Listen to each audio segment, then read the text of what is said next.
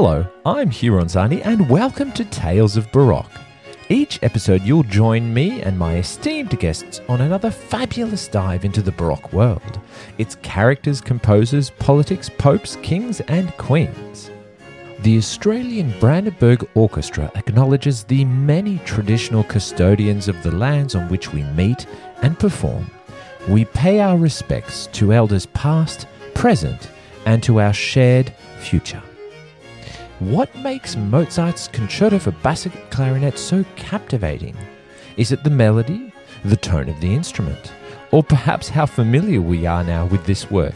Despite Craig Hill's unfortunate late cancellation and the wonderful inclusion of the Violin Concerto No. 3 in G major in its stead, thank you for joining me and Alan as we take our first look at Mozart and his astonishing concerto for Basset Clarinet in A major. Hello, Alan. It's lovely to have you here with me today. Hi, Hugh. It's great to be back. Now, in terms of today, um, it's the first time we've actually uh, had a chance to talk about Mozart. Yes, indeed. And isn't that exciting to get into the late 18th century? Well, 13 episodes, this being the 13th, 13 episodes in, and it's the first time we even talk about Herr Wolfgang. Like, it's, it, you know, what? What's, What's, going, going on? on Hugh? I suppose it is Tales of Baroque, let's be very clear. Yeah. well, we can extend that into Tales of the Galant, and, and, even maybe what we call the capital C classical yes, style. Yes, but that's indeed. another, another whole question in itself. Um, it does seem surprising, though, that we haven't come across Mozart in the, the last uh, 12 programs. Uh, so a delight to, to get to a whole program, almost an entire program of Mozart this time around. Yes, there is a hint of Bach in there with his, um, his eldest son, W.F. Bach, featuring on the program. For many Brandenburg followers and subscribers, Mozart's Clarinet has been a series over two years in the making, which may explain why we haven't gotten to that episode. yeah, right. Alan, it was on the cards. But um, But uh, even though it was initially scheduled uh, to be uh, the second series in 2020, we're going to be hearing Mozart's Clarinet um, as our upcoming concert series. And as you would know, Alan, Craig Hill shares a wonderful history with Brandenburg, and his renditions of Mozart's Clarinet Concerto are, are, are much loved and enjoyed. Um, I, I, went back into the archives and I, I, just had a look at the times that he has actually performed um, with us, and it was the first time was in 1997 as part of an art gallery series. Would you believe that? 1997, Alan. Wow, yeah, 25 years ago. Yeah, that's remarkable. So he's a man who knows this piece inside out and back to front. And that's one of the things that I'm looking forward to actually hearing is uh, Craig playing this piece, which he knows so well. And we and we know so well, uh, but to see what uh, he brings to it this time around with all that depth of experience and, and long familiarity with the piece. Now, do you have any particular memories? Obviously, you have, you have seen Craig on stage with Brandenburg performing this before.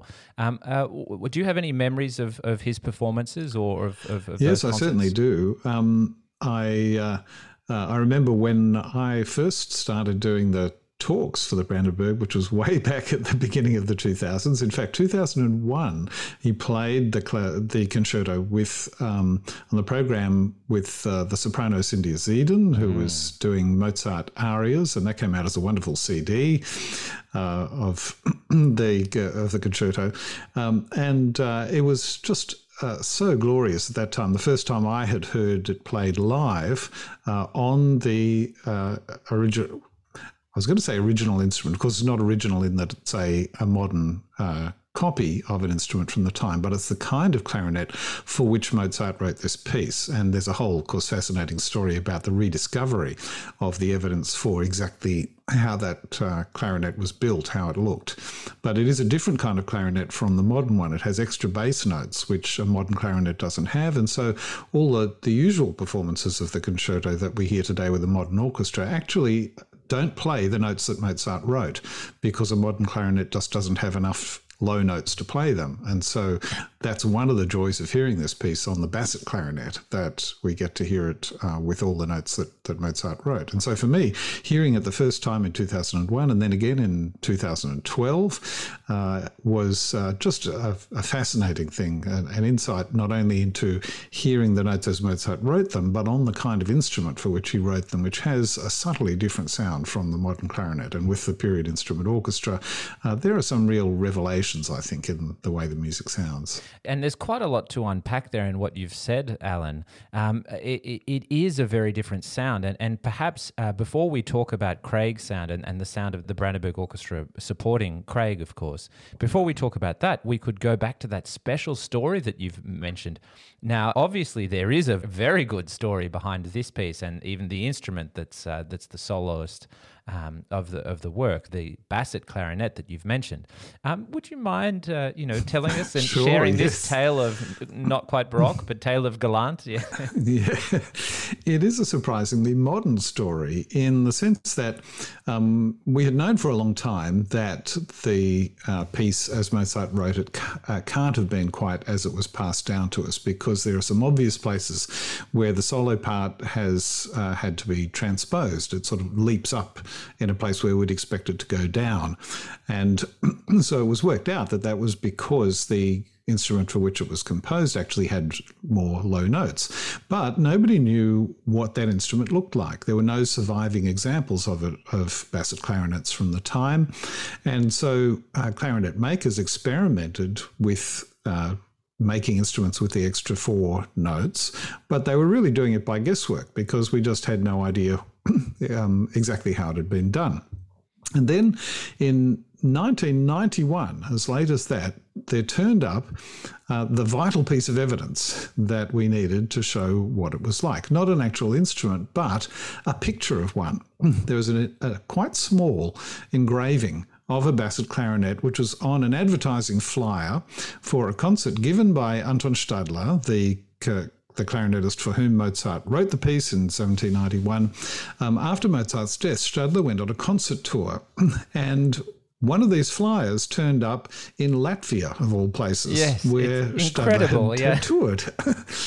and so there's the flyer setting out, you know, what's on the program and so forth. And there's this little picture of the instrument there at the top of the page. And so from that, of course, it's it's not extremely detailed, but it uh, gives us a clear enough image that we can see what the shape of the instrument is. And it had a, a surprising kind of bent piece on the, the bottom end to give it the extra length of, of tubing to get the low notes.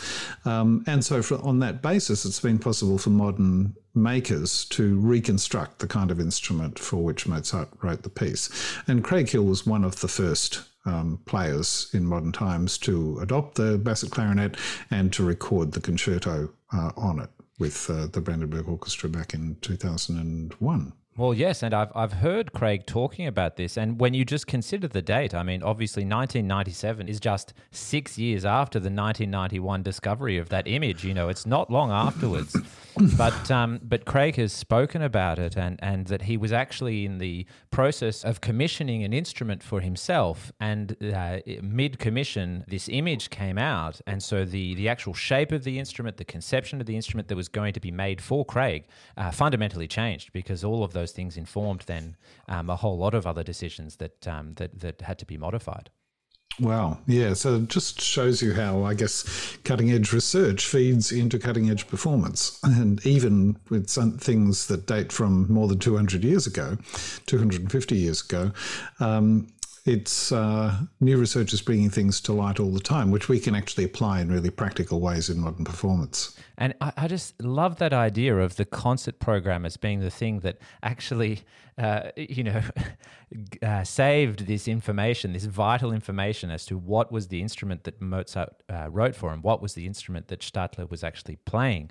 You know, no one would would think maybe these days that uh, the concert program that they hold in their hands, if indeed they're lucky to have a printed concert program these days, um, the concert program is going to hold the vital information as to how to recreate the music.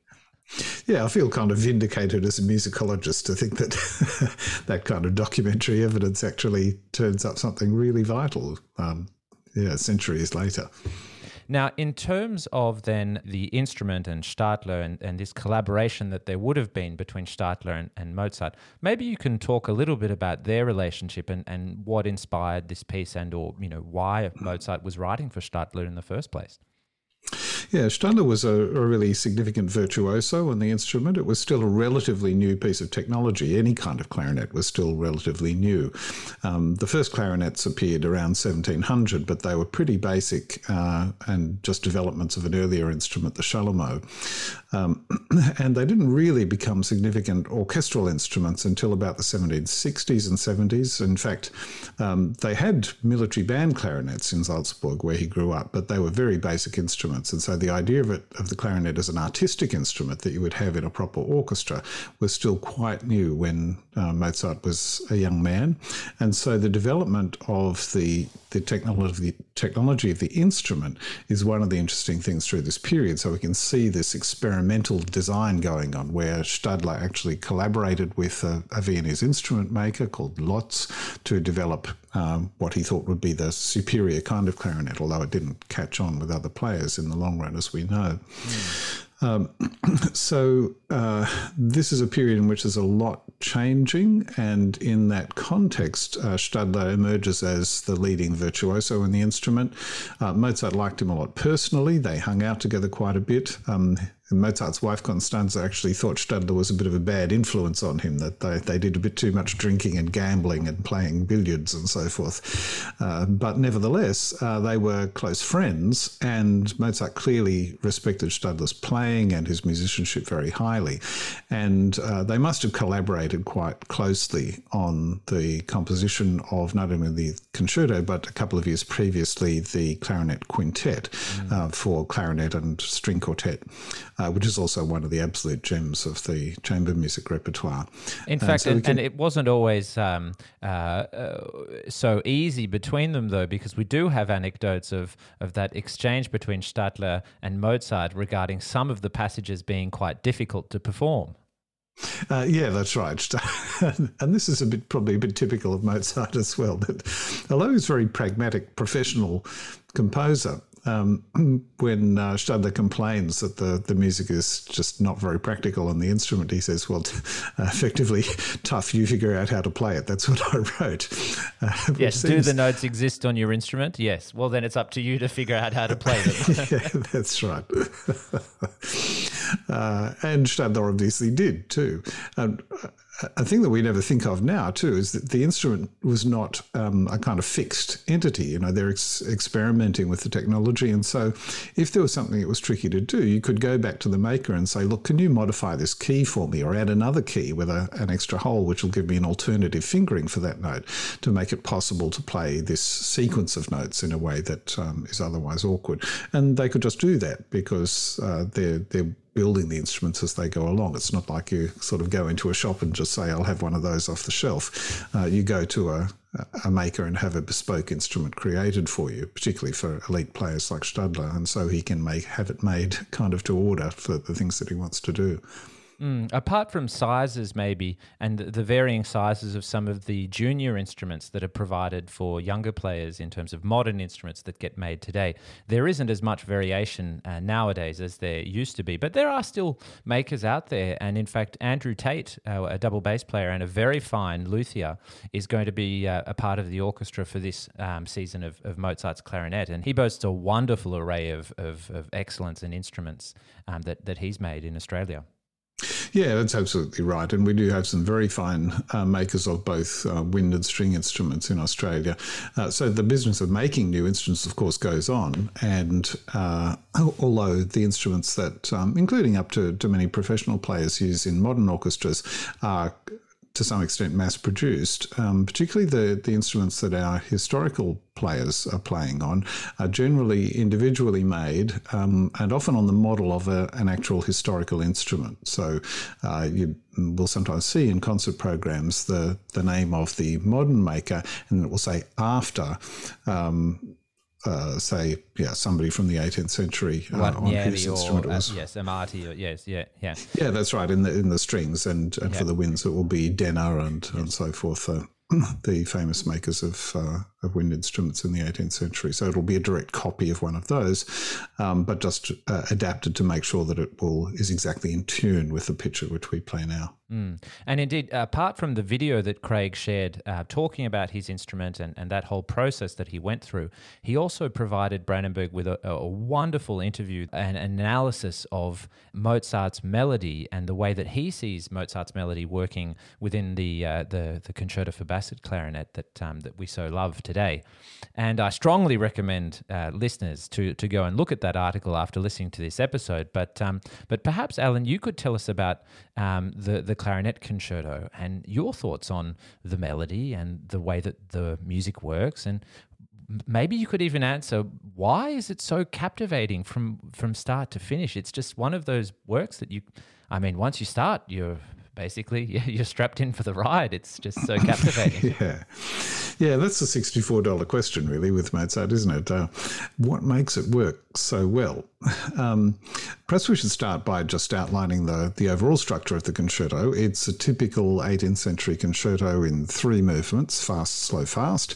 Um, the first movement, like most of Mozart's concertos, is in what's called sonata form, not because it's uh, like a, a, sonata exactly, but it's a standard uh, piece of terminology for the way the music is organized, um, which is a way of creating a large scale form uh, based on a couple of different musical themes, which are then kind of uh, juxtaposed, contrasted with each other, and brought to a resolution at the end. Um, one of the ways that this works in the concerto is that you get all of that opening material set out by the orchestra, and then the soloist comes in and plays essentially the same thing again. And that's a kind of a model that goes back to even to the early 18th century.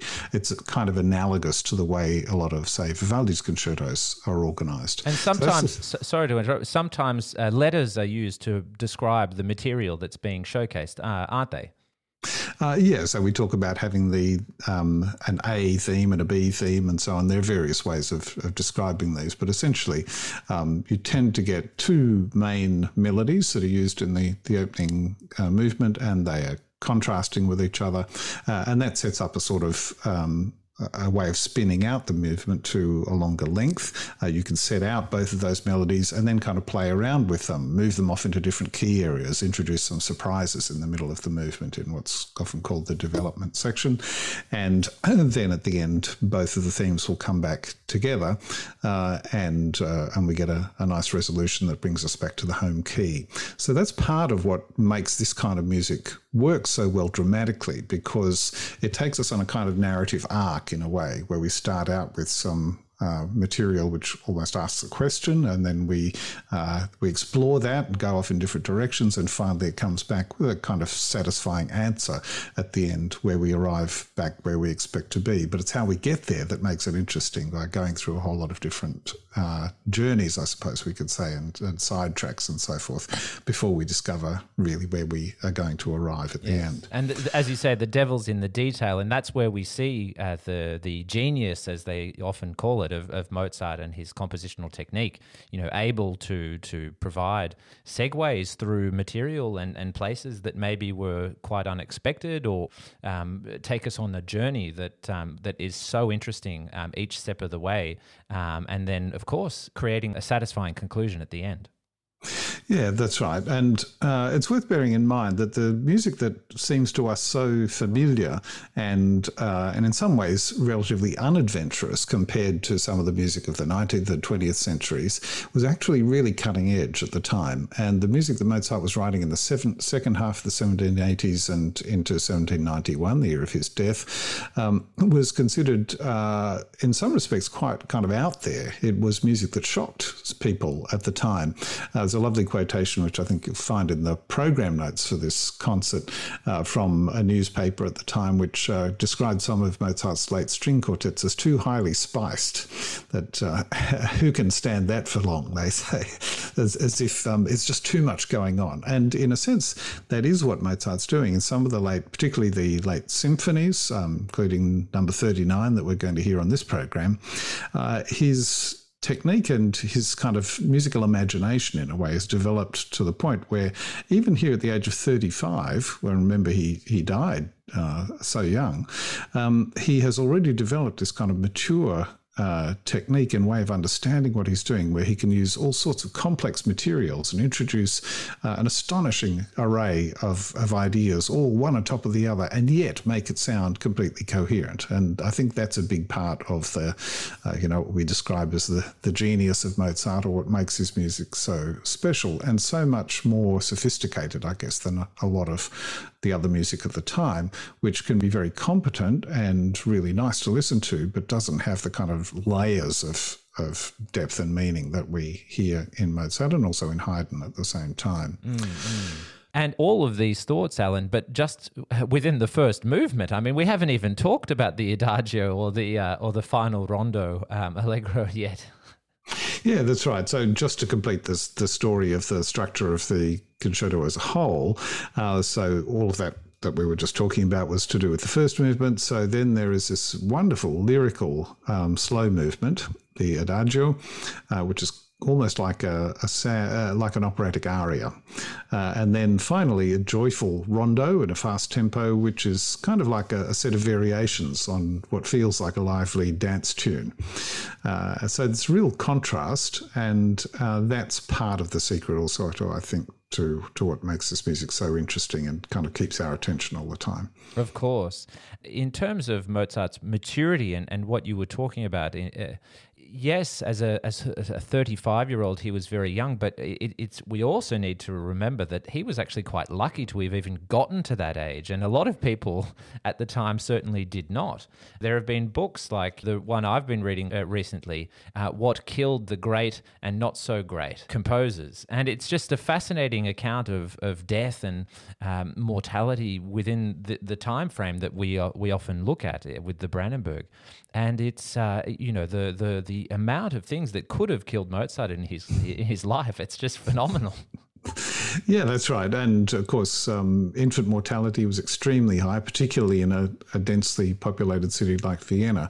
And that was one of the reasons why uh, there were major reforms to try and improve the, the kind of health and safety of living in the city in the latter part of the 18th century. And uh, just go on one other small tangent, you know, the famous story of how Mozart was buried in a common grave uh, when he died um, was not because he was actually desperately poor, as people in the 19th century like to imagine that, you know, a, a real composer has to have been suffering. uh, but it was actually because it was a health regulation which was brought in by the emperor at the time as part of his very rational uh, set of Enlightenment uh, reforms um, that uh, when somebody died, there were not to be elaborate ceremonies and so forth in the city. They just you just had to have a quick church service, and then they were taken out well outside the city to uh, a burial ground, and everybody was just buried there and then in a common grave. Mm. Uh, that didn't last very long because people were really not happy with that as a way of, of um, disposing of their um, beloved family members, uh, but it did apply at the time that Mozart was born, but uh, or rather at the time that he died. But it's certainly indicative that so many of his that that his own children didn't survive, um, and uh, that was just very very common. Um, if you did make it to adulthood, of course, you had a better chance of of living uh, longer, but uh, relatively few people made it to what we would consider to be old age now. Mm.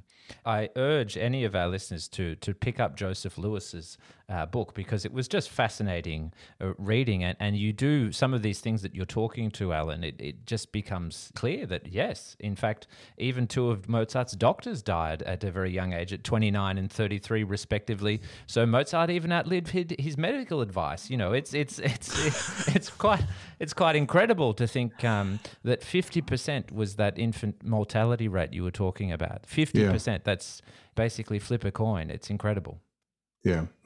Um, and I guess it's important for us to bear in mind just how different times were there, that um, these um, things that we consider to be great works of art that have survived from the time um, were not created in a vacuum. They're not kind of objects that stand outside of the history of, uh, of how they were created.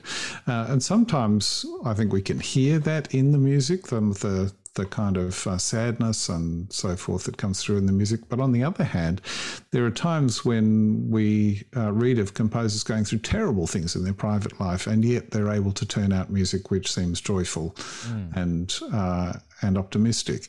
Um, so whether that was to do with their outlook on the world or whether it was just the, the professional skill of being able to write what needed to be written despite what was going on, um, it's important though to just, just keep in the back of our minds that, uh, of course, the, the lives that people were living and the conditions in which they were living necessarily form part of the context of the music that they composed. And we've and touched on yes, and we've touched on this before with um, Johann Sebastian Bach and, and the way that that he has composed his music. And sometimes we do draw um, uh, erroneously, maybe even um, analogies and, and, connections between uh, events in his personal life and then the actual um, the the musical results of some of the work composed at the same time, and the relation, especially after the the death of his um, his first wife, to the the monolith that is the Chaconner at the end of the sonata in D minor for solo violin. I mean, um, it, it's quite easy sometimes to draw um, parallels there. Uh, yeah, that's right. But uh, as you say, we do have to be careful about um, assuming these things as well, because in the case of somebody like Bach, particularly, we actually have almost no evidence about what he was actually thinking at the time. We don't have letters and so forth. In Mozart's case, we do have lots of letters that he, he wrote to uh, members of his family and so forth, which do give us some of those kinds of insights. And talking about letters and, and writing, um, why don't we uh, look at some of what Craig Hill has written on the subject? And uh, I know that the first movement is beautiful, but I actually wanted to take listeners straight to the, the Adagio because what Craig wrote about that was, I just thought, very insightful. Um, now, this is one of those works. As soon as I play it for listeners, they will know exactly, uh, you know, and, and maybe even have a particular film that will spring to mind. Um, and it's it's all all of the superlatives: ethereal, transcendent, undeniably beautiful. But Craig Hill um, summed it up in a simple way. He said, "The question is the answer. The material of the theme itself seems simple. Uh, each section in eight bars." And the orchestra repeats the melody of the clarinet. At first, the rhetorical nature of the phrase is not clear.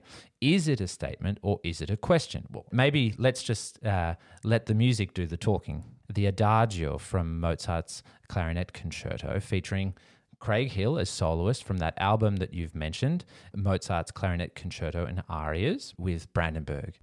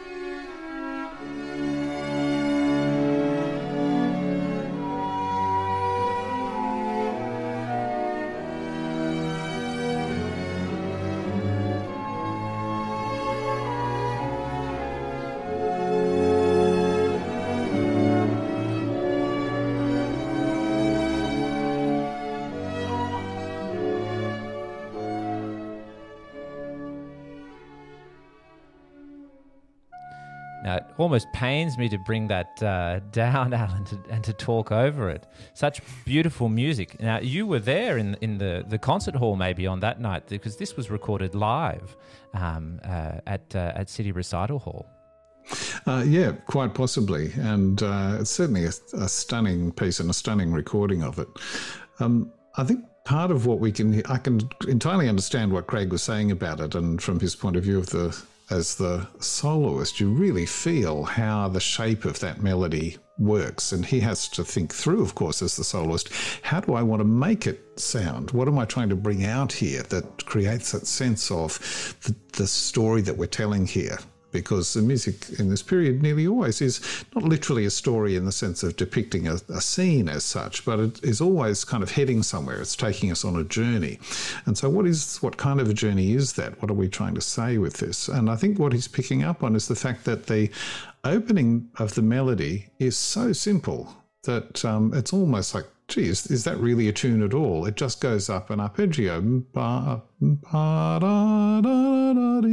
We go up to the tonic note, up uh, up another step of the arpeggio, back down to the tonic.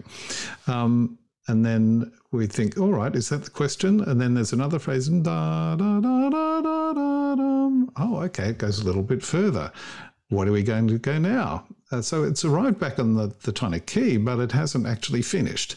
Then we get da da da da da da da da da da da da dum. Okay, now we've arrived somewhere. That's on again back on the tonic, except that the accompanying strings immediately take off at the same time that the clarinet arrives on the tonic note the strings leave and go off on a little uh, slide down to the next phrase and ba da dee da dum bum and off we go again. So I can see what he means about is it a question or is it an answer? You would kind of expect the first phrase to be the question and the second, the answering phrase, to be the answer but it doesn't really stop there. And I think that's one of the things that makes the music work so well. Uh, a lesser composer in this period probably would have made it feel like it was a closed system, that we arrive at that point and you could almost stop there. It would be finished. Um, and then you have to find a way of elaborating it. Whereas Mozart leads us on so that we know that, okay, it feels satisfying. It feels like we've arrived somewhere, but it's a comma, not a full stop. Uh, it's leading us on to hear, oh, what's going to come next after that? And so then he develops it further. Uh, so it feels kind of satisfyingly complete, but we know that it's only an opening gambit. It's not the whole story. Um, and in fact, smart composers have been doing this kind of trick for quite a long time. Many of Vivaldi's slow movements, again, have some similar characteristics, including that feel of being rather like an operatic aria, uh, a, a slow and either uh, languishing, sad kind of melody, as we get in lots of pieces, or as here, a sort of transcendently, radiantly happy one. And it reminds me a little bit of, say, um, Ferrando's aria Un'aura amorosa in Così fan tutte, which he had written only a few months before, uh, or Pamina's aria Ach ich fühl's in The Magic Flute, which he was writing almost at exactly the same time in late 1791. Uh, part of what makes it so effective, I think, is that it opens so in a way that seems so simple and so blissfully lyrical. There are no um, dissonant harmonies or clashes that make us sort of feel any tension or anything. Um, there are just a few aching appoggiaturas where you, you lean into the harmony with a, a, slightly clashing note that makes us just feel a little bit of a, a sigh. Uh, and then uh, there are moments as we get further into the movement where the clarinet then just tosses off wonderful uh, ornaments and runs uh, that it's almost as if we're watching somebody do an elegant slow waltz uh, and then they just break out into a few uh, fancy bits of fancy footwork that you think gosh how how clever is that it looked so simple mm. and yet uh, there's all of this skill and um, a technique behind it. And that probably uh, is a good summation of, of, in fact, a lot of Mozart's uh, oeuvre. You know, the way that he can take even the simplest of ideas and elaborate them into these long um, pieces, because that movement alone, I mean, it's all over six minutes long. You know, it's sort of, you know, th- th- that's how do you get six minutes of music out of such a short uh, piece of thematic material? Yeah, it's simply by um, spinning out from those original ideas the kinds of elaborations and things that do in, eventually take us off in a few uh, less comfortable directions, I guess. It's a sort of uh, they they used in the 18th century quite often to make the analogy between music and cooking.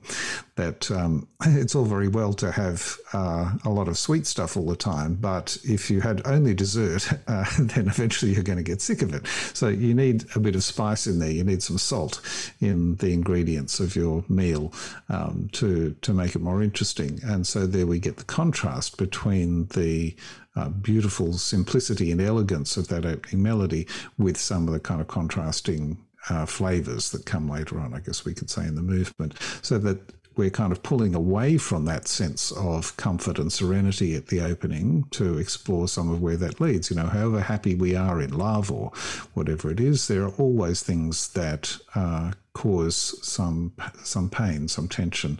Uh, but eventually, we arrive back at a place of satisfaction and comfort, uh, and which just seems completely perfect at the end of the movement. Mm. And that certainly is one of the characteristics that's often talked about in relation to Mozart. That sense that he can create uh, a, uh, a, kind of take us on a journey in which we uh, arrive somewhere that feels at the same time unexpected uh, and yet completely uh, perfect in the only possible way it could have been. Yes, and your cooking analogy there also, um, you know, reminded me of, of my first uh, trip to Sweden, and uh, and in fact, it was the the oppressing, uh, popular, uplifting nature of the music that was often being played around the streets and in businesses. I just thought, how can people be satisfied with all this happy music all the time? It's just you know not not not possible. but that great. maybe maybe the um, maybe the musician in me that uh, that is desperately seeking to um, to to reconcile grieving and uh, and all sorts of uh, terrible thoughts within within some sort of stunning artistic display on stage. You know it's it's. well, if, if we any um, Swedish listeners to the podcast might like to write into you, Hugh, and explain what's going on there. Is it because Swedes are naturally very cheerful people, or is it because uh, living in the land of the midnight sun, they they need some cheering up? I don't know. yes, indeed. And as someone who also was probably in need of cheering up regularly in his life was um, was Bach's son that I mentioned at the top of the program, uh, Wilhelm Friedemann Bach, because he did not have um, such an easy life in in the end. But part of it was, I think, some of his own uh, um, uh, making. And the reason why I bring us to W.F. Bach straight away rather than finishing the Mozart Clarinet Concerto, Alan, is because I see a lot of comparisons, a lot of similarities between the structure of Mozart's Adagio and then the Adagio that o- opens this particular work that we're going to hear at the top of the program. Yes, that's right. Um, interesting to me that actually the uh, Friedemann Bach piece that we're going to hear was written best part of 50 years before the Mozart pieces that are on the rest of the program from um, the end of the 18th century. And yet it actually sounds surprisingly modern by comparison. Um, it's in quite a similar kind of style in some respects to what we just heard in the Mozart. So perhaps you can tell us uh, about W.F. Bach and then uh, uh, and his work and why that might be, why he was, uh, as you're saying, you know, clearly a, a progressive and, and talented uh, musician, maybe slightly ahead of his time. Yeah, he was the oldest of uh, J.S. Bach's sons, and as um, many listeners will know, there were several successful Bach musicians in the generation following Johann Sebastian, particularly uh, his sons Johann Christian Bach and Carl Philipp Emanuel Bach. Um, Friedemann, being the oldest, um, was ahead of the others in his development, of course, and was expected, I think, to go on to a uh, some kind of a successful, maybe even a brilliant career. He was a very fine uh, keyboard player, uh, had a job as a church organist early on, and it's not entirely clear what happened in his life. Clearly, some things went wrong. Uh, he may have perhaps have been uh, had a, a, bit of an irascible character. Maybe he didn't get on well with the people that he worked with. Uh, but it seems that um, his life didn't go in the kind of way that he wanted it to, at least. And he resigned from a perfectly good job, uh, really, when he was in middle age, and never. Uh, had a steady position after that, and uh, that probably um, can uh, contributed to him not uh, having a happy life towards at least in the, the latter part of his life. Um, he also didn't compose as much, or at least we d- we don't know of. We don't have surviving uh, nearly as much composition from him as we do from uh, Emanuel Bach or uh, Johann Christian Bach. Uh, but the pieces that we do have are really interesting and extremely competent pieces. You know, he's here is a man who, uh, as the eldest son of J.S. Bach, had clearly had a lot of attention from his father. In fact, um, we know that, that Bach wrote quite a few, that Johann Sebastian Bach wrote uh, a number of pieces specifically for uh, Wilhelm Friedemann to learn the keyboard as a child. And I think we, we can hear the fruits of that in this piece, which was written in the 1740s. So uh, while his father, Sebastian Bach, was still alive, um, and it shows off two very contrasting aspects of uh, of the style of the music of the time. Um, the first part of it is an adagio, very uh, similar, as we've been saying, in some respects, to the style of what we heard in the Mozart, and then it's followed um, unexpectedly by a long and complicated fugue of a quite austere kind of character, um, which clearly reflects the sort of training that Friedemann had as a as a child and a young man from his father, who was, of course, renowned as the the um, great composer of fugues of um, uh, of polyphony during the period. The link between fugues the Bachs, and more specifically Johann Sebastian Bach and Mozart, uh, was not lost because, in fact, in his personal discovery of Bach's music, it was fugues that actually caused Mozart, I think, to really and uh, um, to immediately have an appreciation for the music that he was discovering for the first time.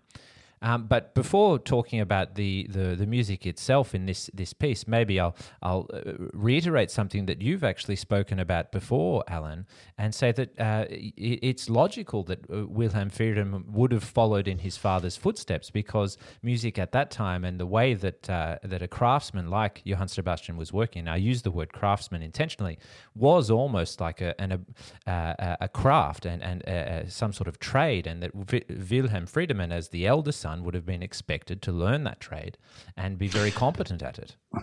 Yeah, that's exactly right. And that's something, of course, that we're looking forward to exploring further in an up- upcoming program with the the orchestra, which is all about the Bach family. Yes, yes. Maybe let's not get too far ahead of ourselves. So, so let's we'll save the the more detailed discussion of that for, for the next time, perhaps. But uh, yeah, it does what it does show us is that um, it's not just a matter of kind of talent being passed down from one generation to the next. But you're right that uh, um, children were brought up in a family where it was the family business, as it were. Um, in if you were the son of a miller, you were likely to become a miller. If you were the son of a goldsmith, then you would be apprenticed to your father or an uncle or somebody and become a goldsmith.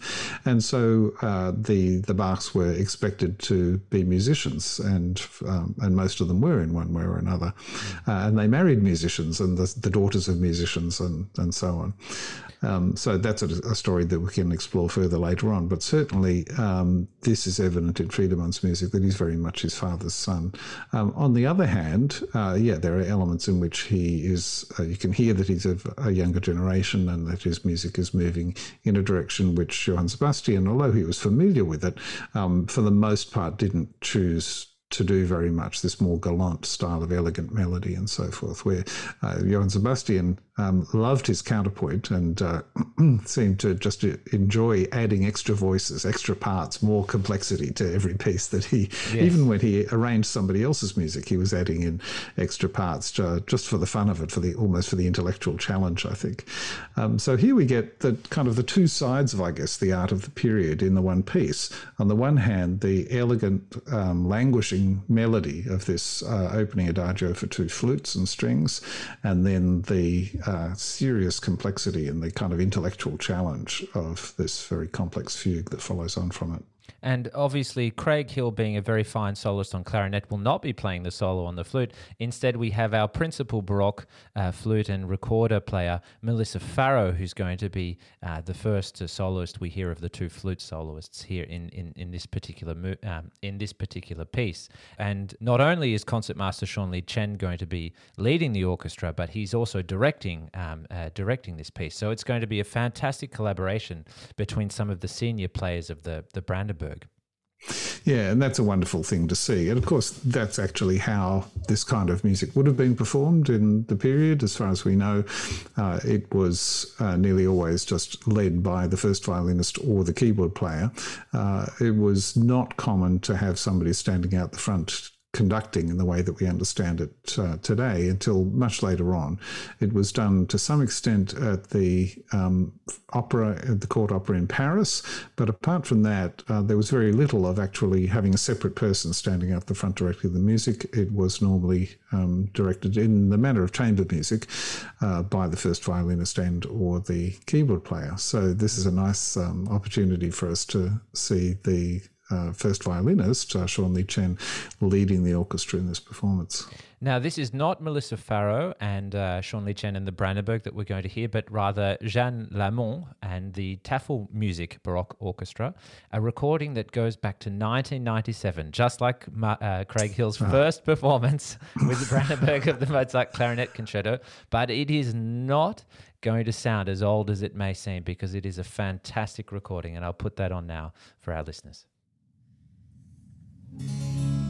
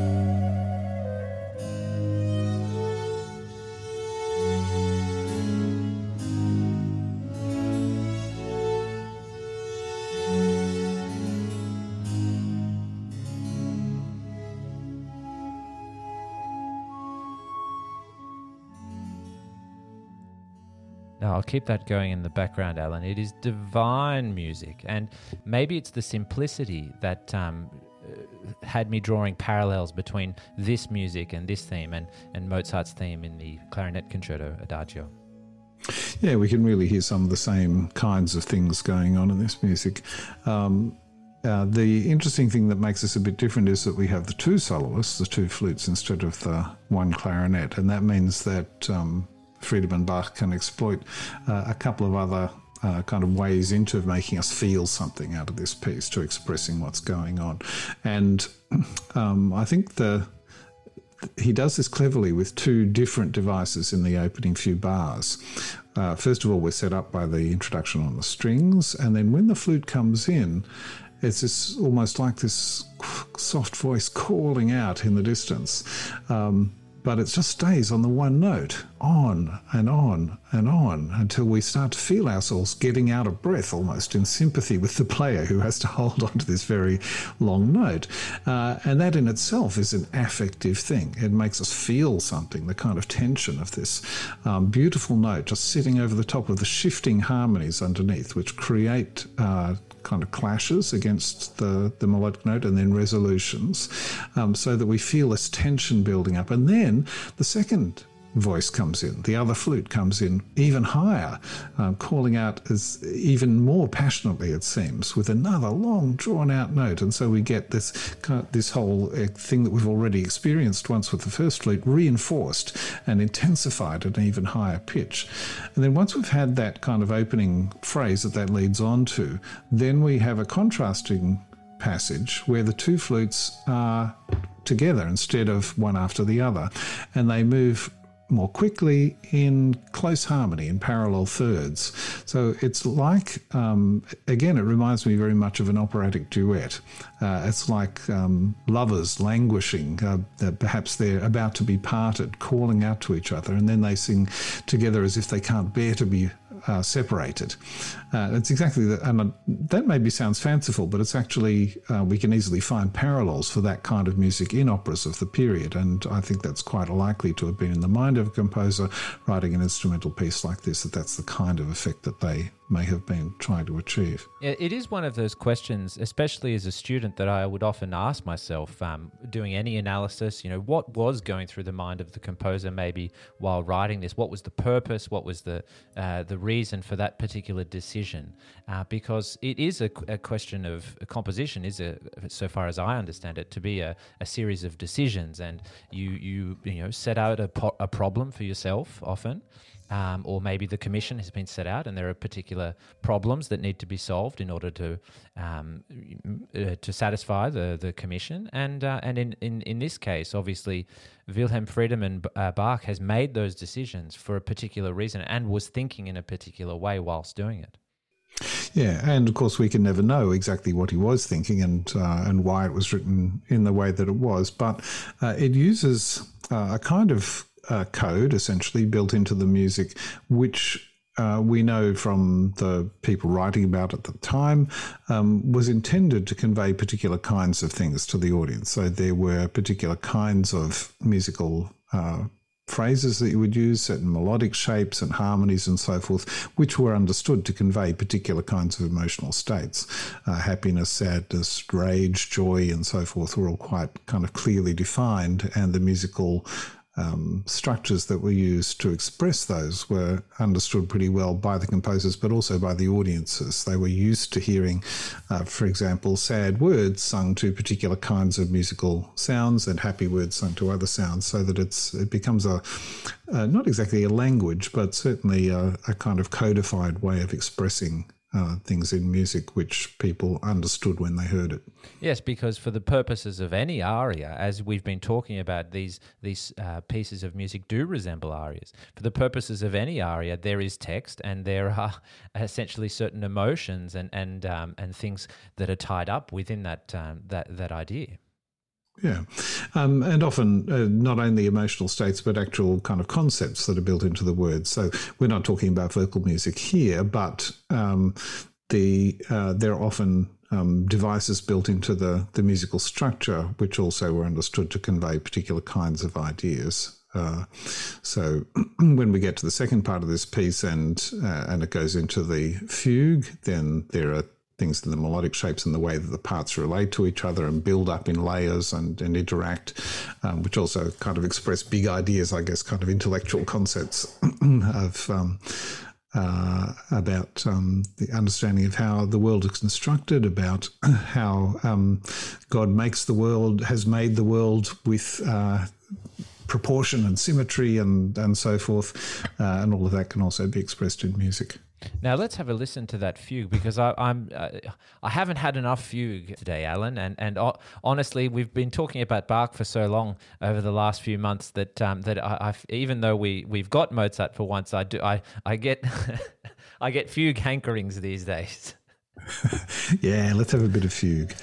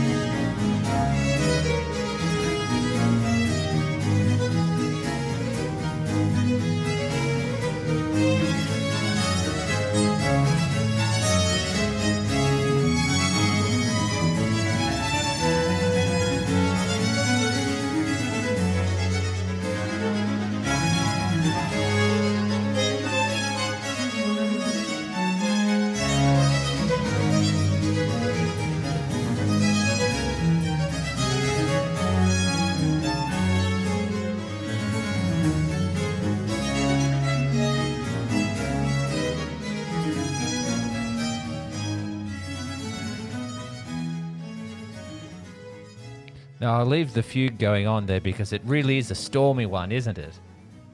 Uh, sure is, yeah, and that shows us the kind of um, seriousness, uh, which also seems to have been a part of Friedemann's makeup and some of what he liked in, in writing music. It wasn't all uh, kind of cheerful and uh, and lyrical music, um, which his brother uh, Johann Christoph was more um, uh, was more famous for.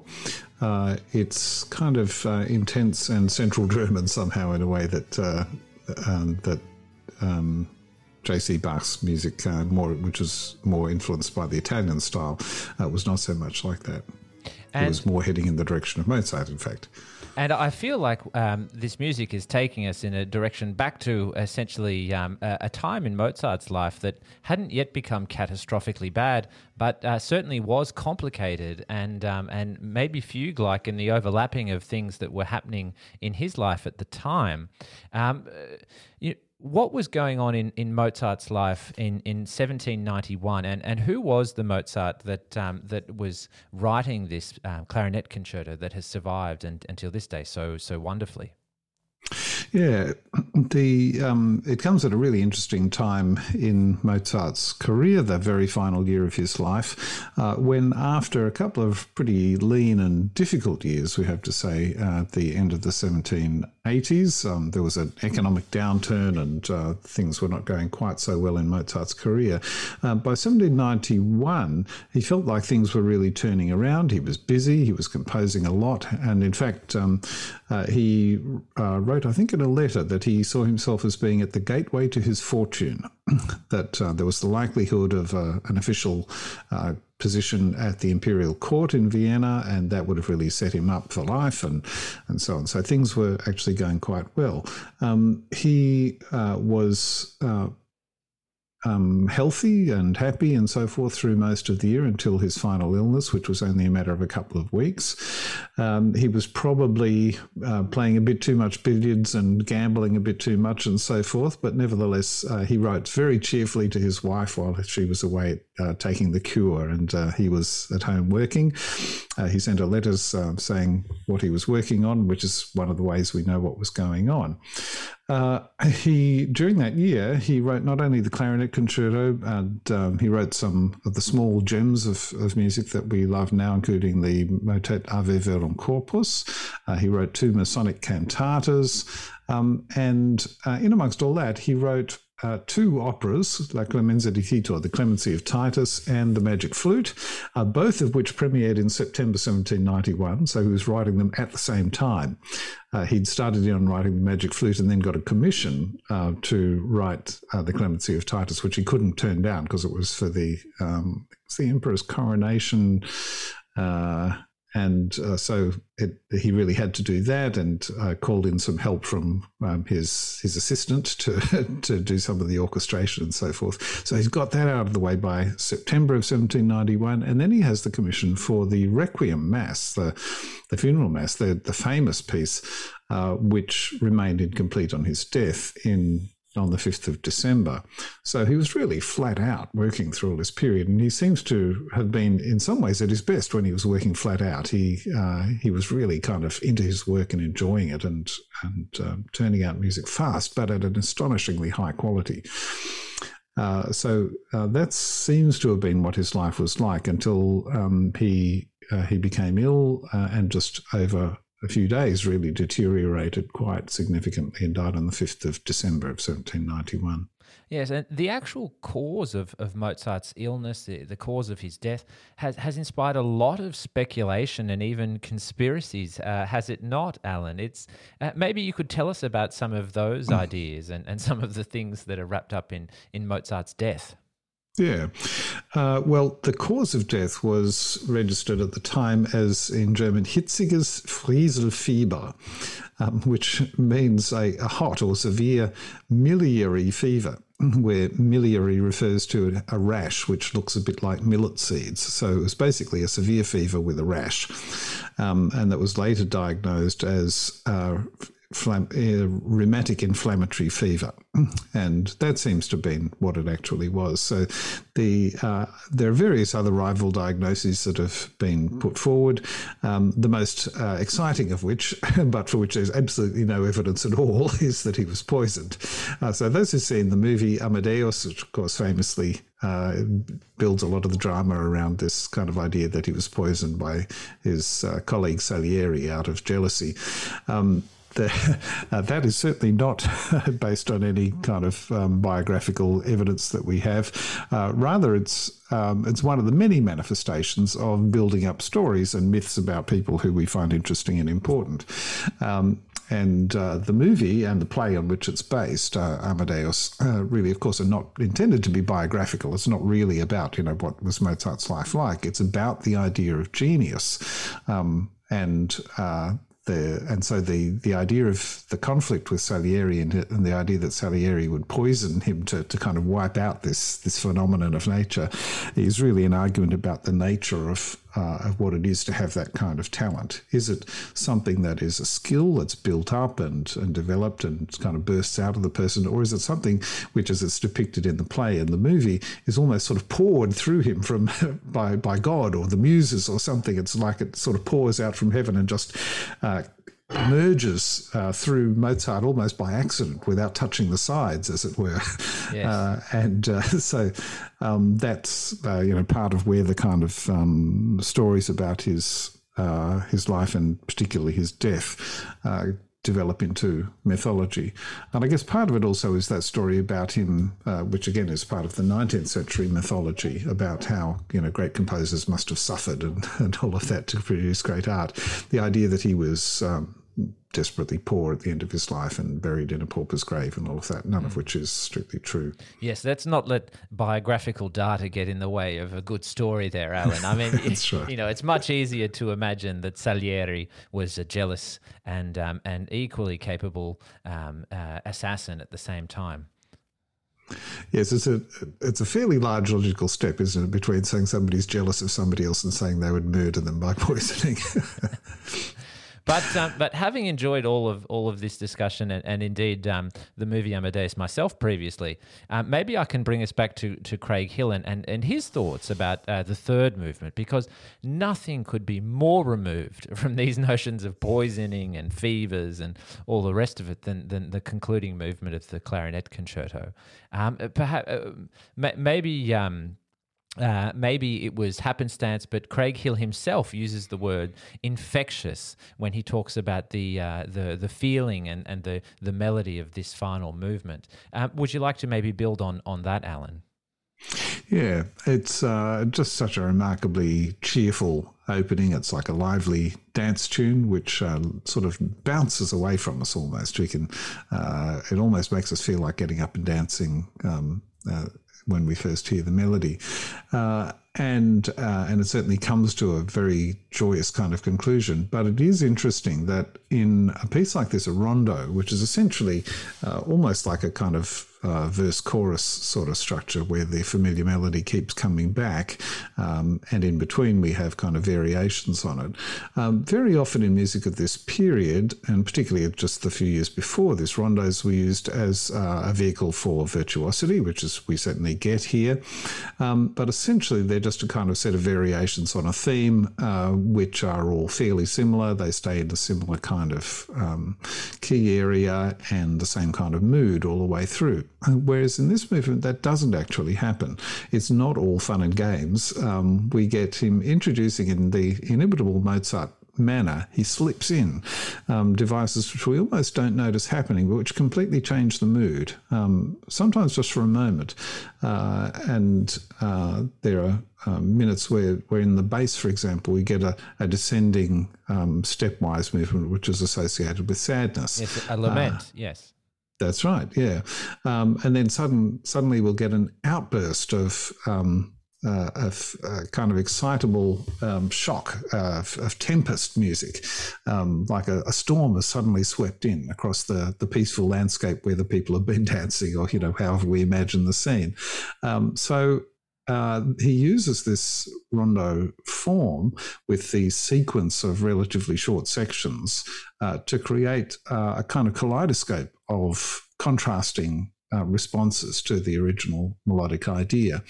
Uh, so again, he takes us on this kind of journey where um, we we might think of the if we, we imagine the the whole concerto having some kind of a storyline about um, you know love and loss and so forth, perhaps we get a fair bit more loss than we might have expected in this final movement, and some shocks and surprises and uh, and uh, challenges to go through before we finally arrive at the, the destination and that sort of satisfying conclusion where we return to the original cheerful melody. Well, let's have a listen to Craig Hill again, Paul Dyer, and the Australian Brandenburg Orchestra, and um, and uh, try and keep an ear out for some of those things, like the lament you mentioned.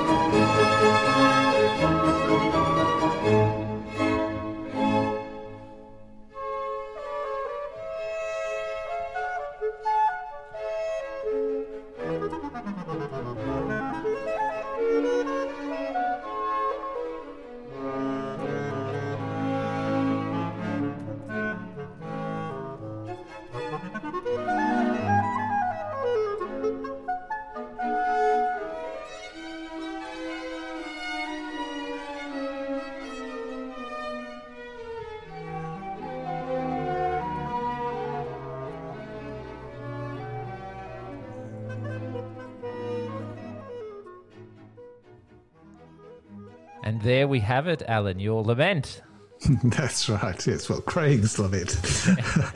um, interesting to notice just before the, that passage um, where we've finished listening just then, it's also a very low part of the melody in the clarinet, in the basset clarinet, and that's a passage which in the modern versions is always played an octave higher because it uses all those notes that simply don't exist on the modern clarinet. And so it gives us uh, that lovely contrast um, between the really sort of almost gloomy sound right down in the baritone register of that phrase, which then can then contrast with the dazzling soprano of the, the leap up to the to the higher runs in the um, in the contrasting passages. And indeed, it's the technical aspect of how difficult it is to produce those notes that um, that even requires Craig, for example, to um, to be seated in order to perform the on the instrument to perform this concerto. It's just one of those uh, technical aspects that often we don't think about when we're listening to this music and imagine imagining how it um, uh, it might look on stage.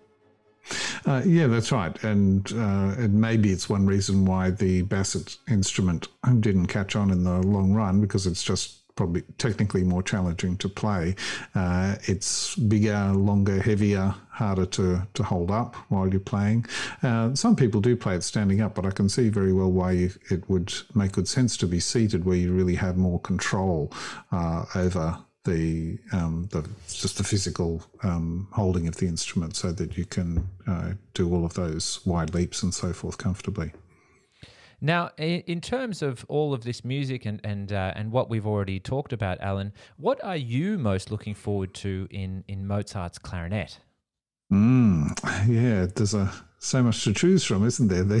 The, the wonderful um, Symphony 39 that we haven't even talked about really today, uh, one of the, the last three uh, great symphonies that Mozart wrote in 1788, 39, 40, and 41, the Jupiter, which have all, of course, been played by the Brandenburg from one at one time or another.